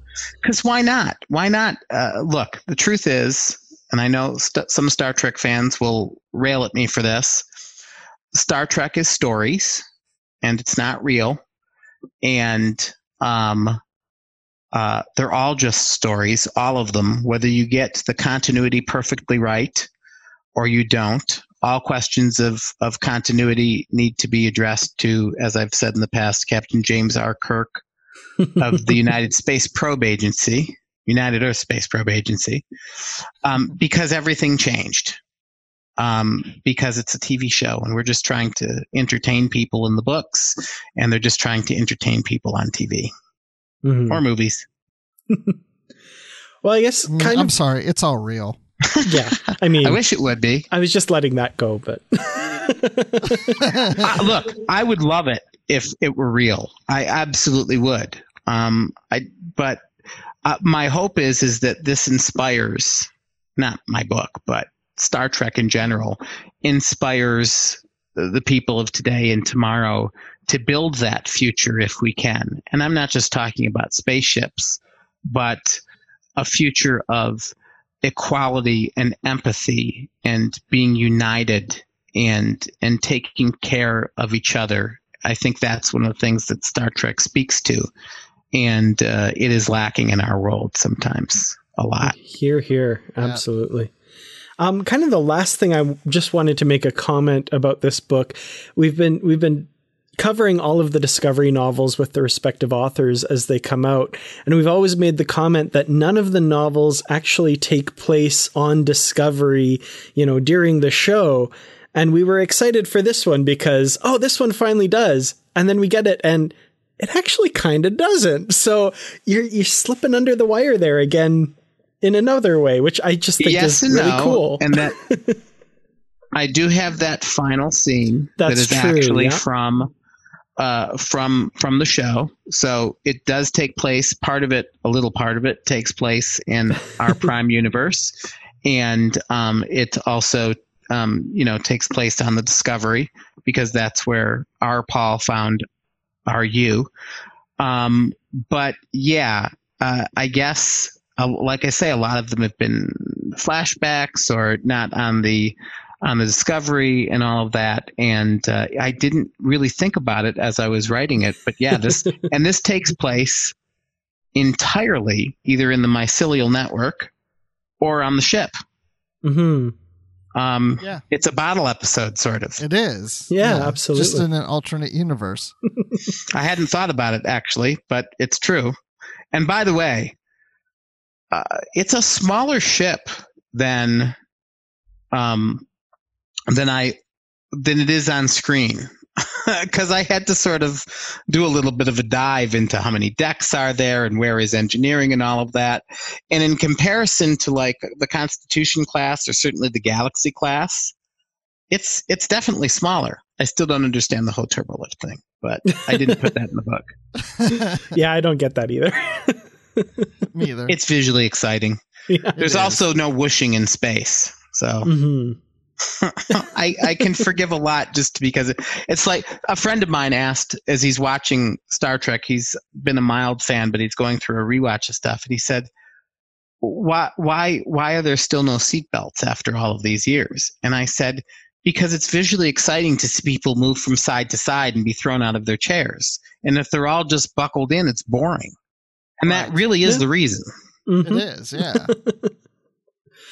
Well, I guess uh, are there any final uh, things you'd like to say about the book, or uh, things Um, you want well, to if- leave us on? If they've listened to all of this, they've probably read it. I certainly hope they've enjoyed Hope it. So, Um, and you know, uh, and if they haven't enjoyed it, I'm always curious to know why, because I can always improve, you know, my writing. And I'm, I mean, I'm not open to someone saying, "Well, this sucked and I hate you," um, especially if it's for some, you know, weirdly political or uh, strange reason like that.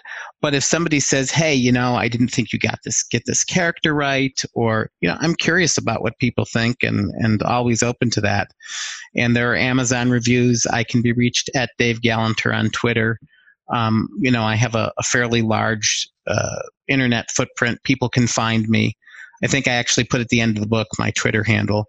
And um, I'm curious to know what folks thought. I was very relieved that you guys uh, seemed to enjoy it because the whole point, you know, it's not a big pew pew book. There's not a lot of pew pew. Um, I think, in fact, I don't think, uh, I mean, some hand phasers go off, but I, I don't think the ship's phasers fire at all or anything like that. Um, and I think sometimes Star Trek is at its best like that. Um, I think the whole here's, I love Wrath of Khan, but I don't want every episode to be, you know, ships fighting each other and, you know, photon torpedoes and all of that. uh, well, speaking for myself, I I love the novel, and as I've said before, I love the cerebral stuff with Star Trek. So this really just kind of hit all my buttons. Uh, so definitely one of my favorites.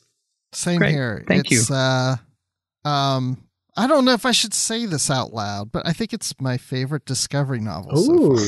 Wow. nice. That's, I'm in amazing company considering the other You s- are. s- discovery writers, uh, novel writers who I, I believe are in, in general better writers than I am. Ah, Um, but I should say that you know uh, this book is what it is f- for. Uh, uh, I, I said in the acknowledgments, there's a lot of people that go into sort of hashing out details and helping me. Um, and so Kirsten Beyer, of course, um, and Dayton Ward, um, uh, and uh, Scott Pearson, the copy editor, and the senior editor, um, uh, Ed Schlesinger, was um, really helpful and fantastic. Um, and I can't thank him enough. Everybody was awesome. Dayton was more on the advice side.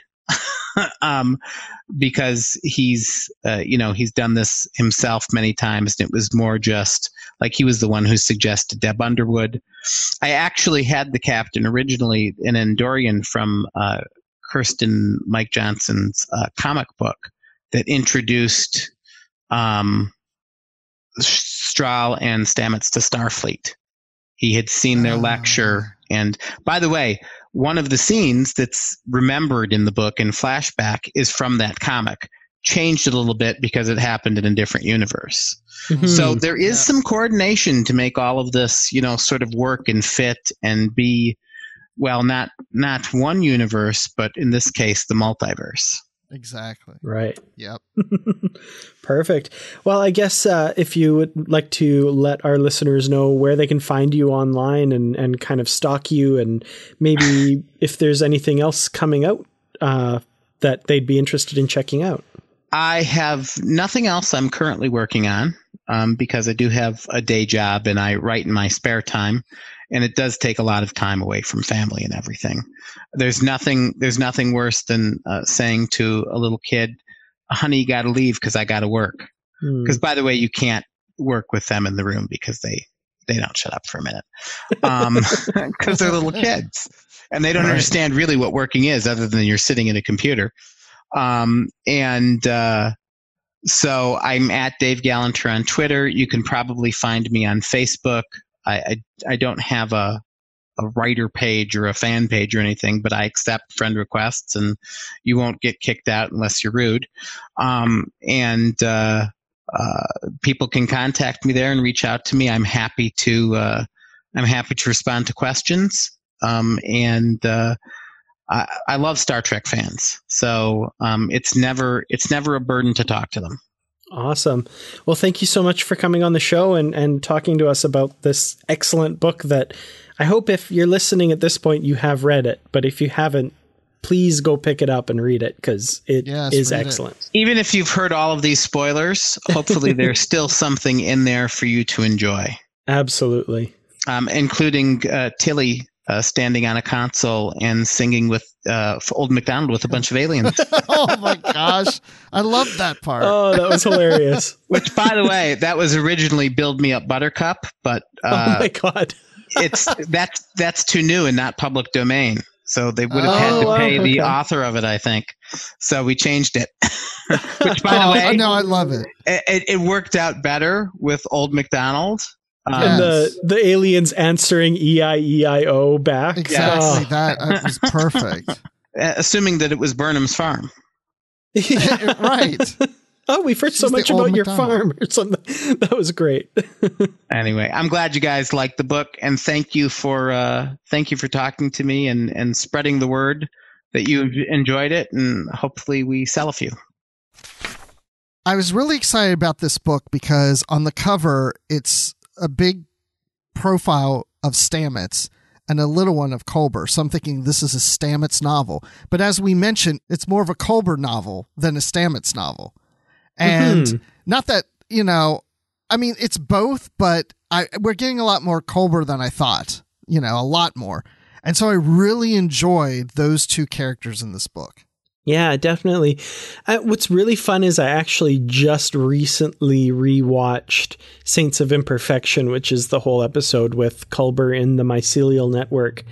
And it's amazing how many little points in this novel connect to that story. It's really, there's a lot of attention paid to all the little things in that episode that make this novel make a lot of sense and retroactively make that episode a lot cooler as well. So I think this is a good novel and um, yeah, some really adds some really cool stuff to the, the Discovery universe. It really does, yes. Excellent. Well, it's been a lot of fun talking about the mycelial network today, but it's not the only thing we've been discussing on this network. So here's a quick look at some of the other things you may have missed elsewhere on Trek FM. Previously on Trek.fm, continuing mission. Why they killed that officer, what they have to do with Project Perseus. Can I just can I just throw my two cents worth in and say Go I, I know who they are. They're Smurfs Oh, if only. from the planet Smurfia. Tell me I'm right. if you insist, sure. You're right. You're right. You're That's not, but I'll tell I- you. Oh no, I've ruined it. nice. I've ruined it for everybody. So, um, yeah, that's the first mystery, and then a series of other mysteries happen as it becomes clear that it, on at least one other of the visionary class ships that have now they're now well on their way outside Federation space, that there was a saboteur. Hmm. Earl Grey. But he also he you know the first day of shooting, I shook his hand, and I said, "Mr. Nimoy, you seem to think I I know what I'm doing here, but I like really don't." And he had said he had said to me in the in the in the audition for, for the Vulcan uh, um, mystique, think 1,000 years of wisdom behind the eyes. And I thought, oh my goodness, that's a tall order. Yeah, it's a lot. That's a lot to, to put in the eyes. Literary Treks. we're not messing around anymore. The reset button is gone. Characters' lives are going to move forward. Fortunes are going to change.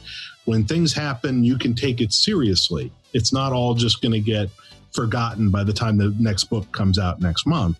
This is going to be something that is going to carry forward and is going to have lasting repercussions on all of the literary books, not just the ones written by Mac, not just the ones in this particular subseries, but by joining them all together and having nods to the Star Trek Corps of Engineers, to Voyager, to DS9, to Enterprise. Standard Orbit. We've had some some various uh, folks in you know uh, guest star roles and things that had passed here and there. Um, you know, the last year or so, um, and and all of that is sad. But when when somebody who was really a part of the foundation of what Star Trek is and what it became, it really hits you kind of hard. And that's what else is happening on Trek.fm. Check out all these shows and join the conversation about your favorite corner of the Star Trek universe and beyond. You'll find us wherever you get your podcasts. If you're an Apple user, be sure to hit the subscribe button in Apple Podcasts on iPhone, iPad, or Apple TV, or the desktop iTunes app to get the latest episodes as soon as they are published. And please leave us a star rating and written review. If you're not an Apple user, we've got you covered as well. You can find our shows on Google Play Music, Stitcher, TuneIn, Spreaker, SoundCloud, Windows Phone, YouTube, and most third party apps. And you can stream and download the MP3 file from our website or grab the RSS link. And if you'd like to help us keep all of our shows coming to you each week, you can become a patron of the network on Patreon. Visit patreon.com slash trekfm. That's P-A-T-R-E-O-N dot com slash trekfm to get all the details. Perks include early access to episodes, exclusive content, producer credits, and more, available through our special patrons website, Patron Zone. It requires a great deal of money to produce, host, and distribute these shows each month. We really appreciate any support you can give us and hope you'll join the team. Again, you'll find all the details at patreon.com slash trekfm. We also have a review, and we have to apologize for this. This is from uh, a few months back. This is from June, uh, from Australia. So, so sometimes we we don't go through all the countries when we're looking at iTunes reviews. So we did miss this one, but uh, we're happy to bring it to you now because uh, it's from one of our favorite listeners, someone we hear a lot from in the comments section as well. It's from Oz Trekkie. He says, Bruce and Dan do fantastic work, continuing on from the great podcasts from Christopher and Matt, breaking down all of Trek novels, comics, and reference books. Having the people that produce and write TrekLit on the podcasts gives us, the listener, a unique insight into the inspiration into, the books we love to read. I'm starting at one and working my way through all 271 and counting. Still so much literature to get to. If you like TrekLit, then this is a must listen podcast. Hashtag live long and prosper. Hashtag IDIC. Awesome. Thank you so much. And uh, 271. Well, there's even more now. So thank you so much for listening and your insightful comments that we get to read every once in a while as well. So thank you very much. Yes, thank you for doing that. And again, if anybody posts a review in Apple Podcasts or iTunes, uh, you, you know, you can also tweet to us or email us or whatever and just say, Hey, I put a review in there. Cause like Dan said, we don't check all the countries. And by the way, when we do check around the countries, we're not checking every country in the world. So we may be missing your country. We primarily yeah. look at where most of our listeners are from, which are like the US, Canada, UK, Ireland, Germany, Australia. Uh, but if you're somewhere else, let us know and we'll check it out. So anyway, we'd love to hear your thoughts on today's show besides being on iTunes, you can do that many ways. You can join in in the con- you can join in on the larger conversation in the Babel conference. It's our listeners group on Facebook. Just type Babel B A B E L into the search field on Facebook and should come right up. And if you'd like to send us an email, you can use the form on our website at trek.fm slash contact. Choose to send to a show and select literary treks, and that will come right to us. You can also find the network on Twitter at TrekFM and on Facebook at facebook.com slash TrekFM. We'd also like to thank Norman C. Lau, Ken Tripp, Greg Rosier, Brandon Shea Mutala, Justin Ozer, Jeffrey Harlan, and Casey Pettit for their support of the Trek FM network and for being associate producers for Literary Treks as well. Now, Bruce, when you're not covering yourself with the bark from the Yule tree because those darn Jahsepp keep trying to break down your body, where can we find you? Is that you, Dan? Is that you calling me? Do I hear you, Dan? Because if if that's you, Dan, calling for me, you can find me on Twitter. I'm at Admiral underscore Rex. You can also hear my voice, Dan. You can hear it out there by listening to a podcast like Live from the Edge with me and Brandy Jacola after every new episode of Discovery, and also Star Wars Report. Hey, talking Star Wars on the Star Wars Report, The Rise of Skywalker, The Mandalorian. Yeah, that's big stuff. Listen to that podcast and you'll hear my voice there. And you can always find me in the Babel Conference. I'm sorry, do I know you? I I feel like we might have met years ago, but I don't think I've seen you since then. I you seem unfamiliar to me. Well, Dan, tell us where I can find you because, yes, you do know me, but you don't know me, and you will know me, and you won't. Wow, that's a little confusing, but I, I will, won't, and am posting on Twitter at Kertrats, K E R T R A T S. I am also on, off, and never on YouTube. No, that's not working. Okay. You can find me also on YouTube at youtube.com slash Kertrats Productions. Uh, you can also find me on facebook.com slash Kertrats Productions. I have a website at treklit.com where I'm reviewing Star Trek novels, both old and new. And of course, you can find me in the Babel Conference as well. Well, thank you all so much for listening. And until next time, live long and read on. You call that light reading? To each his own, number one.